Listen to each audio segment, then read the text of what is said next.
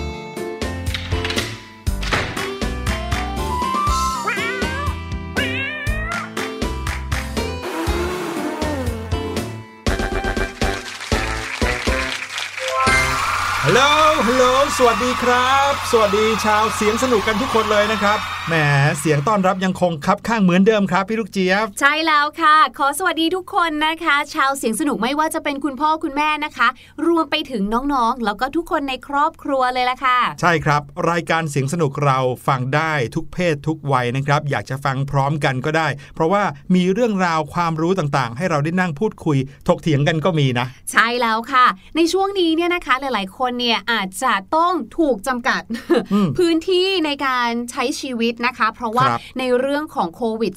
-19 ตอนนี้เนี่ยเรียกได้ว่าถ้านับเป็นศัตรูนะครับหรือว่าเป็นข้าศึกเนี่ยล้อมพวกเราไว้จากหลายทิศทางซะเหลือเกินค่ะ จริงครับข่าวสารมีให้พวกเราได้ติดตามกันทุกวันเลยนะ ว่ามีการระบาดเพิ่มขึ้น มีผู้ติดเชื้อเพิ่มขึ้น แต่ก็อย่าตระหนกตกใจจนเกินไปนะครับ ทางสาธารณสุขเขาก็บอกแล้วว่า วิธีการที่เราใช้กันอยู่ทุกวันนี้ การป้องกันด้วยการสวมหน้ากาก การใช้เจลแอลกอฮอล์การล้างมือบ่อยๆนะครับรวมไปถึงการไม่ไปสัมผัสของใช้ที่เป็นสาธารณะร่วมกับผู้อื่นนี่ก็ช่วยได้ ยังไงก็เคร่งครัดในเรื่องนี้กันก็แล้วกันนะ ใช่แล้วค่ะกับอีกหนึ่งอย่างนะคะ ที่พี่ลูกเจี๊ยบเองเนี่ยก็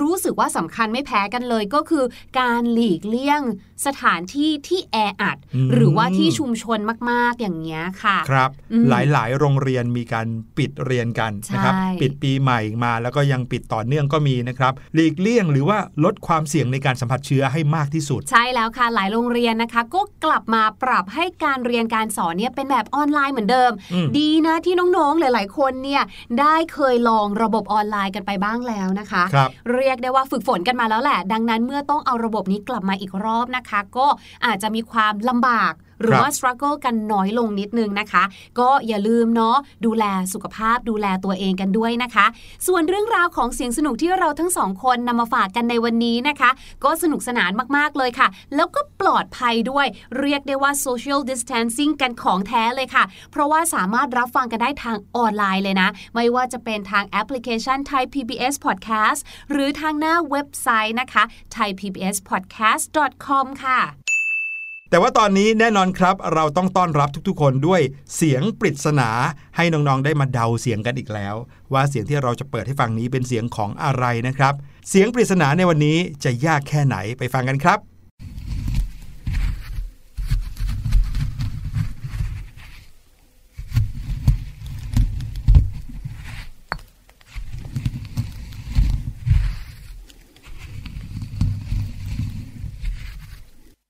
ยากเหมือนกันนะพี่หลุยอืมเราควรจะมีคำใบ้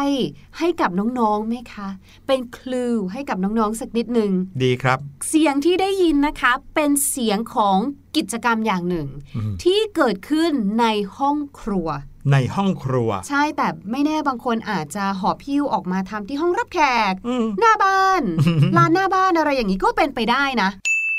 น้องๆ ลองเดาดูดีกว่าครับว่าเสียงที่ได้ยินเมื่อกี้นี้เป็นเสียงของกิจกรรมอะไร แต่ว่าตอนนี้ครับได้เวลาอีกแล้วที่เราจะพาน้องๆ ไปขุดค้นตำนานอะไรบางอย่าง เป็นความรู้ดีๆ ที่จะมอบให้กับวันนี้นะครับ เรื่องราวตำนานในวันนี้ เป็นตำนานของบุรุษไปรษณีย์ครับ บุรุษไปรษณีย์อะไรจะสำคัญขนาดนั้นถึงขั้นเราจะต้องย้อนเวลากลับไปหาบุรุษไปรษณีย์คะเนี่ยพี่หลุยอ้าวตำนานของบุรุษไปรษณีย์ที่พี่หลุยจะพูดถึงในวันนี้เนี่ยไม่ใช่บุรุษไปรษณีย์ธรรมดาแน่นอน เพราะว่าเป็นบุรุษไปรษณีย์บินได้ครับ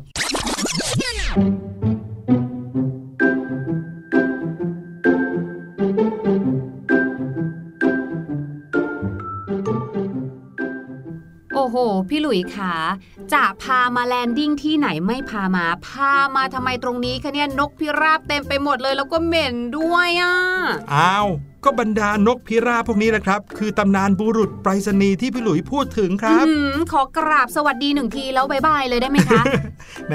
นกพิราบพวกนี้เนี่ยเขามักจะอยู่กันเป็นกลุ่มใหญ่ หรือที่เรียกว่าอยู่กันเป็นฝูงใช่ไหมครับ น้องๆก็คงจะเคยเห็นบ้าง ที่นกพิราบอยู่กันเยอะแยะเลย ตามสวนสาธารณะต่างๆ แล้วแน่นอนครับเมื่อ นกพิราบรวมตัวกันอยู่เยอะ ก็อาจจะมีมูลของเขาหรือว่าขี้นกพิราบนี่แหละมากมายเต็มไปหมดเลย แล้วก็มีกลิ่นด้วยอืมถ้าอย่างนั้นจริง ๆ เราไปแค่สนามหลวงแล้วก็ไปคุยกับนกพิราบตรงนั้นเลยไม่ได้หรอคะ ไม่ได้หรอกครับพี่ลูกเจี๊ยบ จริง ๆ แล้วเราต้องการที่จะให้น้องๆ รู้จักกับต้นตระกูลของเจ้าานกพิราบสื่อสาร ซึ่งไม่ใช่พี่ๆนกพวกนี้หรอกครับอ้าวไม่เหมือนกันเหรอคะ แตกต่างกันนิดนึงครับ น้องๆที่เคยดูหนังหรือว่าดูสารคดีบางเรื่องนะครับก็คงจะเคยเห็นบ้างว่า ในสมัยอดีตเลยนู้นเลยนะครับ ในหนังที่แบบมีสงคราม หรือแม้กระทั่งบางทีหนังจีนที่พี่อืมลูกเจี๊ยบดูแบบว่าหนังกำลังภายในอะครับก็มีเหมือนกันนะ ส่งนกพิราบไปแล้วเขาก็จะชอบผูกกระดาษที่เขียนเหมือนจดหมายหรือข้อความอะใช่ผูกไปกับขาของนกพิราบ เรียกว่าเลี้ยงนกพิราบเอาไว้สำหรับทำหน้าที่นี้โดยเฉพาะเลย ก็เก่งเนาะพี่ลูกเจี๊ยบว่าต้องโมแน่ๆเลย นกพิราบจะรู้ได้ยังไงว่า นี่คือจดหมายที่ต้องไปส่งเนี่ยให้คุณคนชื่อหลุยอย่างเงี้ยอืมนกพิราบรู้ได้ยังไงว่าคนรับนั้นอยู่ที่ไหนนั่นน่ะสิ สมมุติว่าระหว่างทางตอนนั้นเนี่ยเขาออกไปช้อปปิ้งข้างนอก อืม แล้วจะยังไงอะไปแวะที่ไหน เขาใช้กลิ่นเหรอหรือยังไง ไม่รู้อะเนาะสมัยก่อนน่าจะยังไม่มีตู้ไปรษณีย์อืมเผลอๆบ้านก็ไม่มีเลขที่บ้านด้วยนะนั่คนรับ น่ะสิ เออแล้วเจ้านกพิราบนั้นไปส่งข้อความส่งสารให้กับคนที่เขาต้องการให้ส่งได้ยังไง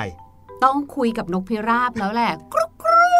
เนี่ยกรุกกรุกกรุกกรุภาษานกพิราบเนี่ย นกพิราบสื่อสารนะฮะ จริง ๆ แล้วเป็นนกพิราบเลี้ยงนะฮะ ไม่ใช่นกพิราบที่อยู่ดีๆ เราจะไปชี้เขาให้กวักมือเรียกมาให้เขาไปส่งไปรษณีย์ให้ ไม่ใช่นะครับ เขามีชื่อวิทยาศาสตร์ด้วยว่าโคลัมบาลีเวีย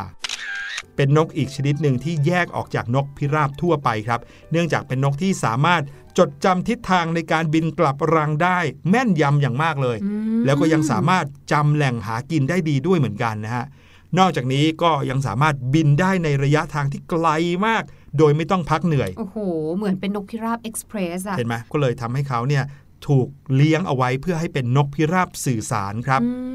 มคนสมัยก่อนเกิดการสังเกตแล้วก็ให้ความสนใจกับนกสายพันธุ์นี้ว่า เอ๊ะดูแล้วเนี่ย พฤติกรรมเขาแตกต่างจากนกพิราบทั่วไปค่ะต่อมาก็เลยมีการนำมาเลี้ยง และก็นำมาฝึกนะครับนำนกพิราบเหล่านั้นมาศึกษา แล้วก็ปรับพฤติกรรมนิดหน่อย เพื่อใช้ในการส่งข่าวสาร แต่ว่ากว่าจะรับส่งสารทำงานให้กับมนุษย์ได้เนี่ยนะครับ ก็ต้องฝึกฝนกันอยู่นานพอสมควร อย่าว่าแต่เป็นคนสมัยโบราณเลยนะครับ คนสมัยเนี้ยปัจจุบันเนี้ยถ้าให้ฝึกนกพิราบพี่หลุยก็ว่าฝึกยากเหมือนกัน นั่นน่ะสิเพราะเหตุนี้เลยครับก็เลยทำให้เกิดกลุ่มผู้เลี้ยงนกพิราบต่างๆ รวมไปถึงแม้กระทั่ง มีสมาคมนกพิราบสื่อสาร สุดยอดเลยอือะมมีการจัดแข่งขันชิงรางวัลกันอยู่เรื่อย ๆ เลยนะครับ แต่ว่าเมื่อตะกี้นี้ค่ะ ได้ไปคุยกับนกพิราบตัวหนึ่งค่ะกุ๊กรูกุ๊กรูใช่ เขาเล่าให้ฟังว่าบอกไว้ก่อนเลยนะจ๊ะว่า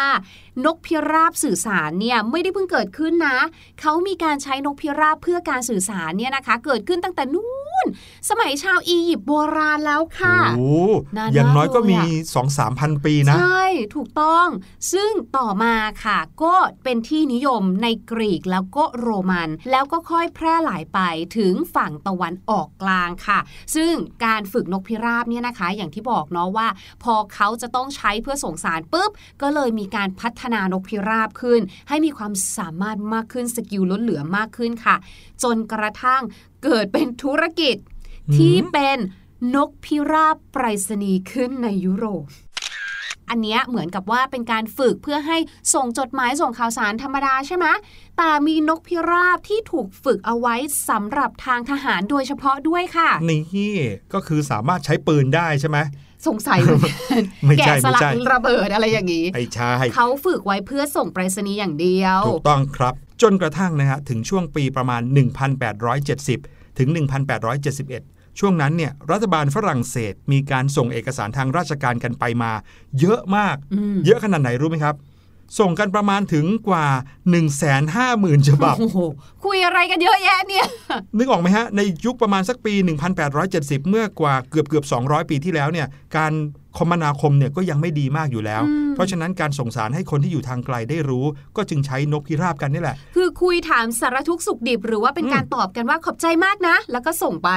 อีกฝ่ายส่งกลับมาไม่เป็นไรหรอกพรุ่งส่นี้งเจกลัอบมากันก็เลยรวมกันเป็นแสนห้าหมื่นฉบับอย่างเงี้ยเหรอคะพี่หลุยส์ก็คิดอย่างนั้นครับคุยไปคุยมาแบบนี้เนี่ยเหมือนเราแชทกันง่าอ่ายถูกๆแต่ความจริงแล้วเนี่ยนะครับจำนวนมากกว่าครึ่งเป็นเอกสารลับครับ เนื่องจากว่าพอมันเป็นเอกสารลับเนี่ยก็เลยต้องมีความระมัดระวังมากขึ้นอืมถึงแม้ว่าตอนแรกจะใช้นกพิราบ แต่ว่าคนในสมัยนั้นเขาก็คงจะเริ่มนึกถึงความไม่ปลอดภัยเนาะอืมก็เลยมีการคิดวิธีส่งเอกสารที่มีคุณภาพมากขึ้นมากขึ้นนะครับ ก็เลยก่อเกิดเป็นธุรกิจไปรษณีย์ขึ้นอืม เออ นึกภาพออกเหมือนกันอย่างในหนังจีนจะเห็นบ่อย เหมือนกับว่าตัวร้ายอะ่ะอืมวันๆเอาแต่มองท้องฟ้าครับดูว่ามีนกพิราบบินผ่านไปแล้วก็แบบจ้องจะยิงเผื่อใช่เป็นนกที่ส่งเอกสารลับอะไรแบบนั้นนะฮะอืม แต่ว่าพอทางฝรั่งเศสนะครับเริ่มมีการกำเนิดธุรกิจไปรษณีย์อืมก็เลยมีการว่าจ้างตำแหน่งบุรุษไปรษณีย์ขึ้นมามากมายหลายอัตราอืมเป็นครั้งแรกของโลก็กคือใช้คนจริง ๆ เลยในใช่การครับส่งไปรษณีย์เหรออืคะมแต่อาจจะต้องลดความคาดหวังในเรื่องเวลาลงว่ามันอืมจะไปถึงได้ด่วน เพราะว่า เรื่องของการคมนาคมก็ยังต้องใช้เวลาเยอะอยู่ค่ะแต่ยังไงก็แน่ใจว่าเอกสารน่าจะปลอดภัยมากขึ้นนะครับอืมตอนนั้นก็เลยทำให้บรรดานกพิราบนั้น ตกงานไปโดยปริยาย โอ้ น่าสงสารจังเลย นั่นน่ะสิ ก็เลยต้องกลับไปกินเมล็ดพืชเมล็ดข้าวที่ถูกต้องแถวๆชายป่าแทน แต่ว่านะคะ นกพิราบเนี่ยก็ได้กลับมามีบทบาทอีกครั้งหนึ่งค่ะ ในช่วงสงครามโลกครั้งที่สองนะคะ ช่วงนั้นก็คือประมาณปี คริสตศักราช 1939 ถึง 1945 นั่นเองค่ะครับก็คือว่าในตอนนั้นเนี่ยนะคะพอทหารเนี่ยเข้าไปในบางพื้นที่ เขาก็จำเป็นที่ต้องใช้สัตว์ที่บินได้ในการสื่อสารทางไกล แทนเทคโนโลยี หรือพูดง่ายๆ ก็คือแทนบุรุษไปรษณีย์ค่ะครับโดยการนำนกพิราบติดตัวไปด้วยนะคะ ไปในสถานที่ต่างๆ แล้วก็ใช้นกพิราบเนี่ยแหละค่ะ เอาข่าวสารส่งออกไป หรือบางทีค่ะส่งไปเพื่อขอความช่วยเหลือ มายังหน่วยหรือว่ามายังบริเวณที่ทหารคนนั้นน่ะอยู่ครับหรือว่าที่ทหารคนนั้นต้องการความช่วยเหลือค่ะ ว่ากันว่านะครับในช่วงสงครามโลกครั้งที่ 2 นั้น มีการส่งนกพิราบสื่อสารจำนวนกว่า 17,000 ตัวเลยทีเดียวโอ้โหเยอะมาก ส่งข่าวไปกับทหารหน่วยใต้ดินนะครับที่มีการต่อต้านทางการเยอรมัน สับสนกันบ้างไหมอะเวลานกนกพิราบอะหมายถึงเออนกพิราบสับสนบ้างไหมอะหรือบางทีอาจจะแบบเอ๊ะนี่นกของเราหรือเปล่า ใช่ ข้อมูลนั้นเป็นของเราหรือคืเปอล่าทุกคนพกนกพิราบส่วนตัวครับเพื่อจะไว้ส่งข่าวสารแต่นกพิราบอะเคยสับสนบ้างไหมนี่ไม่ใช่แค่สับสนนะครับพี่ลูกเจี๊ยบ บางตัวเนี่ยถึงกับเสียชีวิตไปในสงครามจริงเรียกว่าตายไปเลยในสงครามอืมนะครับมีนกพิราบที่รอดออกมาจากสงครามเนี่ยกว่า 2,000 ตัวโอ้โหถ้าเปรียบเทียบกับ 17,000 ตัวที่มีการอืมส่งกันไปกันมาเนี่ยนะครับ ตายไปกว่า 15,000 ตัวนะ นึกถึงคำว่าทหารผ่านศึกอืมอันนี้คือนกพิราบผ่านศึกเลยนะ และเมื่อสงครามจบลงนะคะ นกพิราบเนี่ยก็เลยกลายเป็นสัญลักษณ์ที่แสดงถึงตัวแทนของผู้ส่งสาร รวมไปถึงเป็นเครื่องหมายของสันติภาพด้วยค่ะ แต่ว่าการที่เจ้านกพิราบเนี่ยนะคะ จะเป็นเครื่องหมายของสันติภาพได้เนี่ยจะไม่ใช่หมายถึงแบบนกพิราบอย่างเดียว หรือว่านกพิราบเพียวๆนะคะ เพราะเจ้านกพิราบนั้นจะต้องคาบกิ่งมะกอกด้วย กิ่งมะกอก ถูกต้องค่ะ คือมันก็คือต้นมะกอก แล้วมันครับก็จะมีผลมะกอกใช่ไหมคะครับแต่นกพิราบที่เป็นสัญลักษณ์ของ สันติภาพ ต้องเป็นนกพิราบที่คาบกิ่งมะกอกหนึ่งกิ่งด้วยค่ะอืมโดยชาวคริสต์เนี่ยเขาเชื่อกันแบบนี้ค่ะว่านกพิราบเนี่ยเป็นวิญญาณของพระผู้เป็นเจ้าอ่าก็คือเป็นเรื่องของความบริสุทธิ์ แล้วก็การให้อภัยนั่นเองค่ะครับส่วนมะกอกที่ต้องเป็นกิ่งมะกอกเนี่ยนะคะ เพราะว่าในสมัยก่อนเนี่ยตั้งแต่แบบชาวกรีกโบราณเลย ถ้าน้องๆอาจจะเคยเห็นภาพหรือนึกภาพออกเราจะชอบเห็นภาพของแบบผู้ชายหรือว่าคนกรีกโรมันในชุดขาวอะ่ะ แล้วเขาก็จะมีแบบว่าเป็นกิ่งมะกอกนะคะทำเป็นเหมือนมงกุฎใส่กันใช่ไหมคะครับเนื่องจากว่าชาวกรีกสมัยโบราณเนี่ยในพิธีสำคัญต่างๆเนี่ยนะคะเขามักจะนำมะกอกหรือกิ่งมะกอกเนี่ยค่ะ มาทำเป็นมงกุฎสวมใส่ให้แก่กันครับนะคะ หรือว่าการมอบช่อมะกอกให้ ดังนั้นเนี่ยก็เลยต้องเป็นเจ้านกพิราบคาบกิ่งมะกอกถึงจะเรียกว่าเป็นสัญลักษณ์ของสันติภาพที่แท้ทรูอืมเรื่องราวของเจ้านกพิราบสื่อสารนะครับอืมเป็นตำนานของบุรุษไปรษณีย์ทุกวันนี้แม้ว่าจะมีเทคโนโลยีมากมายแล้ว บุรุษไปรษณีย์ก็เดี๋ยวนี้กลายมาเป็นคนส่งของเวลาสั่งซื้อของออนไลน์ซะเยอะใช่นะครับ แต่เชื่อไหมว่านกพิราบก็ยังคงถูกใช้ในภารกิจบางอย่างอยู่นะทุกวันเนี้ยเหรอเมื่อปีประมาณ 2015 นะครับ คริสตศักราช 2015 ตำรวจอินเดียเคยตามจับนกพิราบกลุ่มหนึ่งเมื่อเดี๋ยว5ปีที่แล้วกเอลุ่งมหนึ่งเลยเหรอคะ ใช่ครับ เพราะว่าตำรวจอินเดียนั้นเขาสังเกตเห็นเจ้านกพิราบพวกนั้นเนี่ยถูกติดตั้งกล้องขนาดเล็กอยู่ที่ลำตัวของมันครับ อุ้ยตาดีจังเลยอะ ครับ อาจจะแบบเป็นแสงสะท้อนอะไรอย่างเงี้ยอืมสืบไปสืบมาก็พบว่าประเทศเพื่อนบ้านของอินเดีย ส่งนกพิราบพวกนั้นมาสอดแนมจริง สอนแนมเรื่องอะไรกันนะๆอาจจะแบบเป็เรื่นึกออกไหมทงหรใช่มาไหเป็นกล้องเงี้ยเขาก็ต้องมาดูอืมพื้นที่ประเทศเพื่อนบ้านว่ามีความอ่อนแอตรงไหนยังไงหรือเปล่าตายละ เดี๋ยวพรุ่งนี้นะคะ กลับไปได้ยินเสียงนกพิราบตรงข้างบ้านเงตรงยหหน้าน้าเลยต่างจะต้องแอบดูละ มีอะไรผูกติดอยู่ที่ถูกขาหรือต้เปอล่างหรือว่าจริง ๆ แล้วเขากำลังพยายามสื่อสารอะไรกับเราหรือเปล่า เอาละครับ นั่นก็คือเรื่องราวของนกพิราบสื่อสารที่เอามาแบ่งปันกันในวันนี้ครับ ตอนนี้เราทั้งสองคนต้องขอฝากน้องๆ เอาไว้ที่เพลงเพราะๆอีกสักเพลงหนึ่งนะครับแล้วเดี๋ยวช่วงหน้าภาษาอังกฤษดีๆ จากเพลงเหล่านั้นจะมาเสิร์ฟให้น้องๆ เพลงนี้ครับ ปลูกผักปลูกรักครับ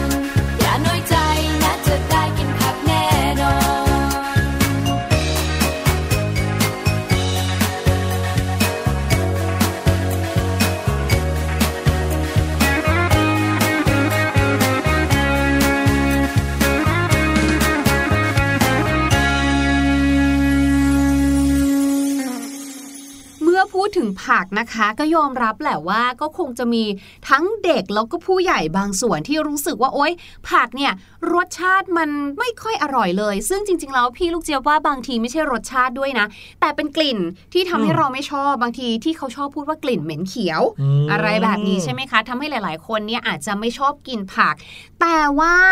มนุษย์เราค่ะก็มีความสามารถมากเลยที่จะดัดแปลงนะคะของสดเหล่านั้น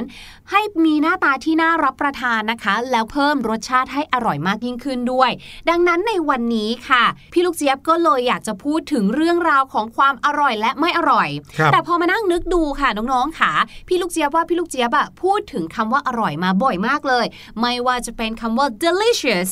yummy mouth watering นะคะ พี่ลูกเจี๊ยบว่าเป็นคำที่พี่ลูกเจี๊ยบเคยพูด แล้วน้องๆเองก็อาจจะคุ้นเคยกันดีอยู่แล้ว ดังนั้นค่ะ วันนี้เลยอยากจะมาพูดถึงสำนวนภาษาอังกฤษที่อยากจะบอกว่า ไอ้ยาไม่อร่อยเลยอะนอกจากที่จะบอกว่า it's not good หรือ it's tasteless นะคะ ยังมีอะไรอีกบ้าง ที่เราสามารถจะสื่อสารออกไปได้ว่ามันไม่อร่อยเลยนะคะ อย่างแรกเลยนะคะ this dish is too spicy for me this dish is too spicy for me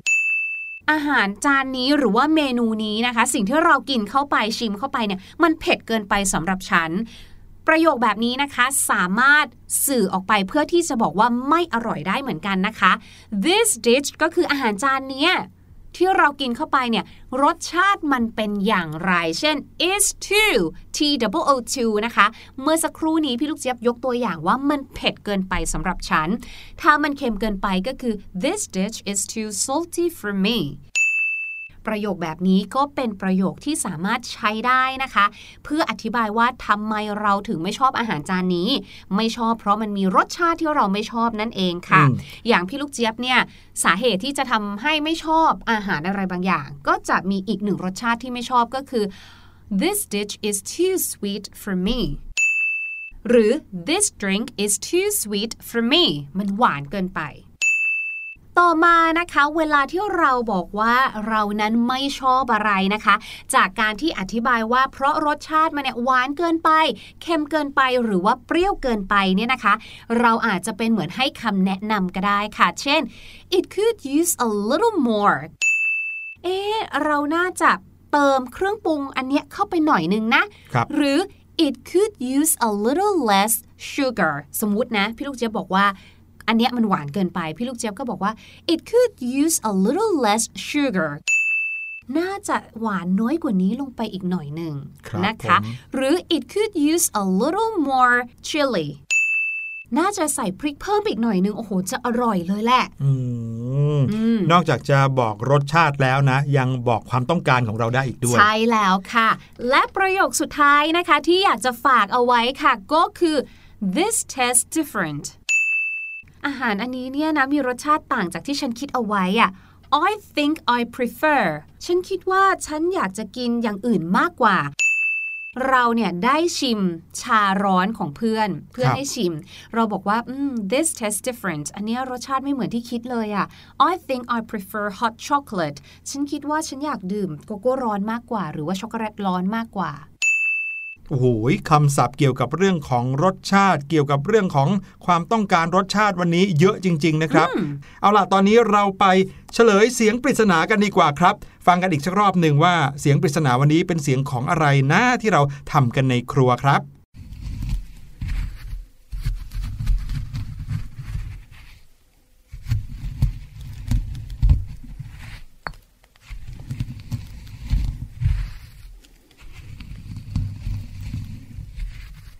เป็นเสียงกระทบกันของหินด้วยใช่ก็คือครกกับสาก การกดแล้วก็บดนั่นเองค่ะบทเอาละครับ วันนี้รายการเสียงสนุกหมดเวลาแล้วครับ เราทั้งสองคนต้องขอลาไปก่อน พบกันใหม่ EP หน้า สวัสดีสควัรัสบดีค่ะสบัดจินตนาการ สนุกกับเสียง เสริมสร้างความรู้ในรายการ